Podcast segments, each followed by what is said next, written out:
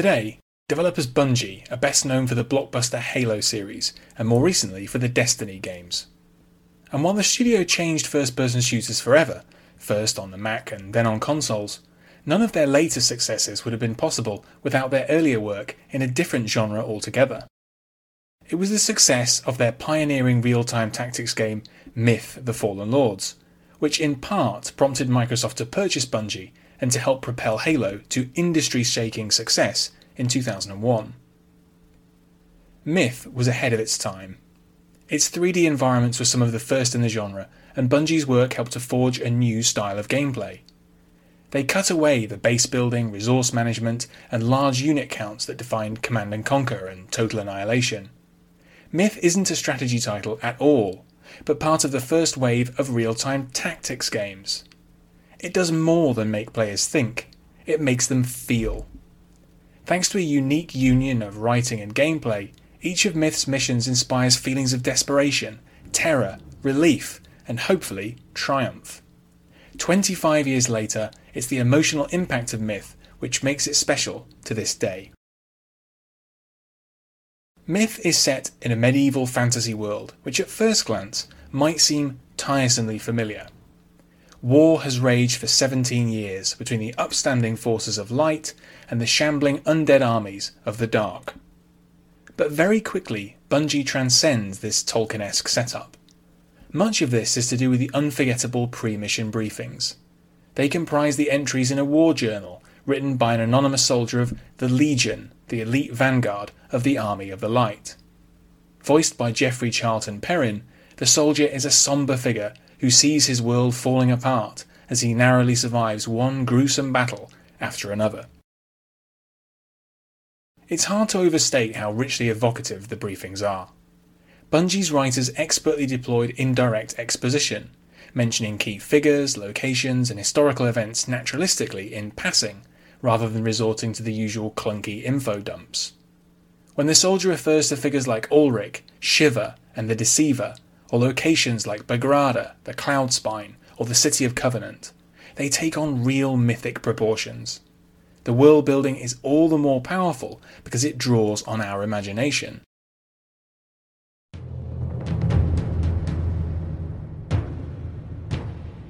Monday, September 15th, outskirts of Tyr.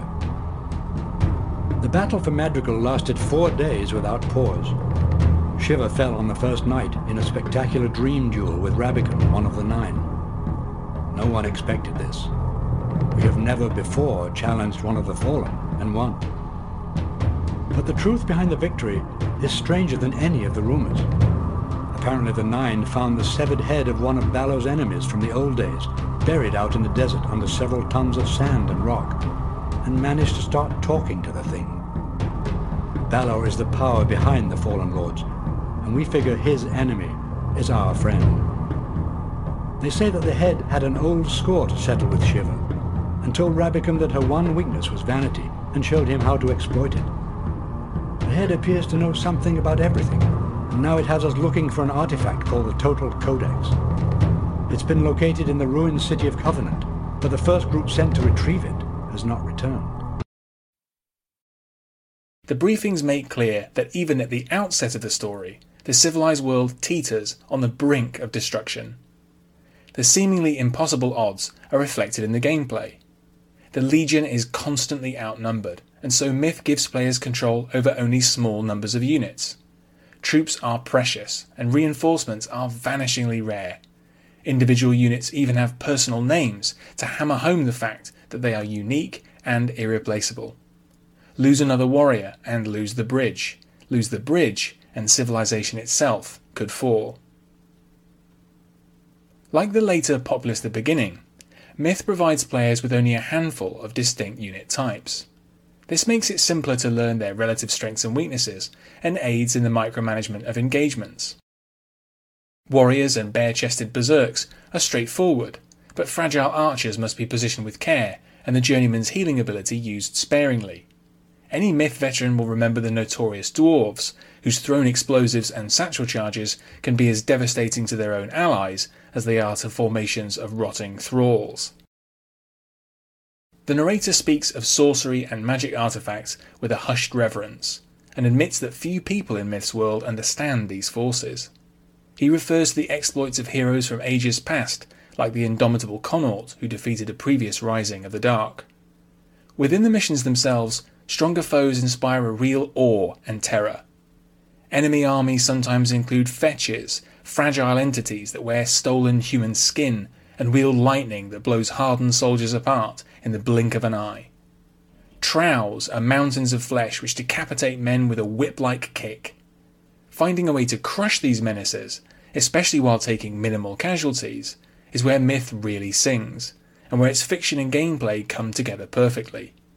There's really no victory like a victory in myth. There are some barriers to entry for Bungie's tactical classic. The muddy graphics of the 3D environments, the slightly confusing objectives, and the awkward control scheme all take some getting used to. But this is to be expected of a game with such a long history. In some missions, it can feel like the route to success is too prescriptive, but the long struggle against the dark is punctuated with more memorable moments than almost any other strategy or tactics game. 25 years on, Myth The Fallen Lords feels unique and surprisingly fresh. It's a little played milestone not only in the history of its developers, but also of a whole genre which deserves to be revived. As per usual, here's a few extra tidbits of information to finish up with. Firstly, Myth is not available for purchase on any download service. However, should you be able to acquire it or its first sequel, Project Magma offers updates to help make them playable on modern PCs. You can download that at projectmagma.net.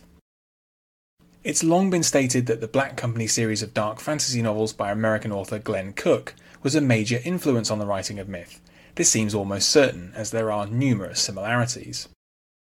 A really useful resource full of information about all of the Myth games can be found at myth.bungie.org.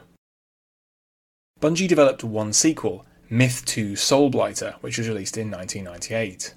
Set 60 years after the original, it involves the return of one of the Fallen Lords. A third game, Myth 3 The Wolf Age, was released in 2001 and developed by Mumbo Jumbo. The staff who completed it were promptly sacked on the day of its release. A prequel set a thousand years before The Fallen Lords, it's unique in this series in that its graphics are fully 3D. Finally, later Bungie games have numerous connections to and references to the Myth games, the plaintive piano piece The Siege of Madrigal can be heard as part of an Easter egg in every one of the Halo games developed by Bungie. A city called Covenant is mentioned in Myth.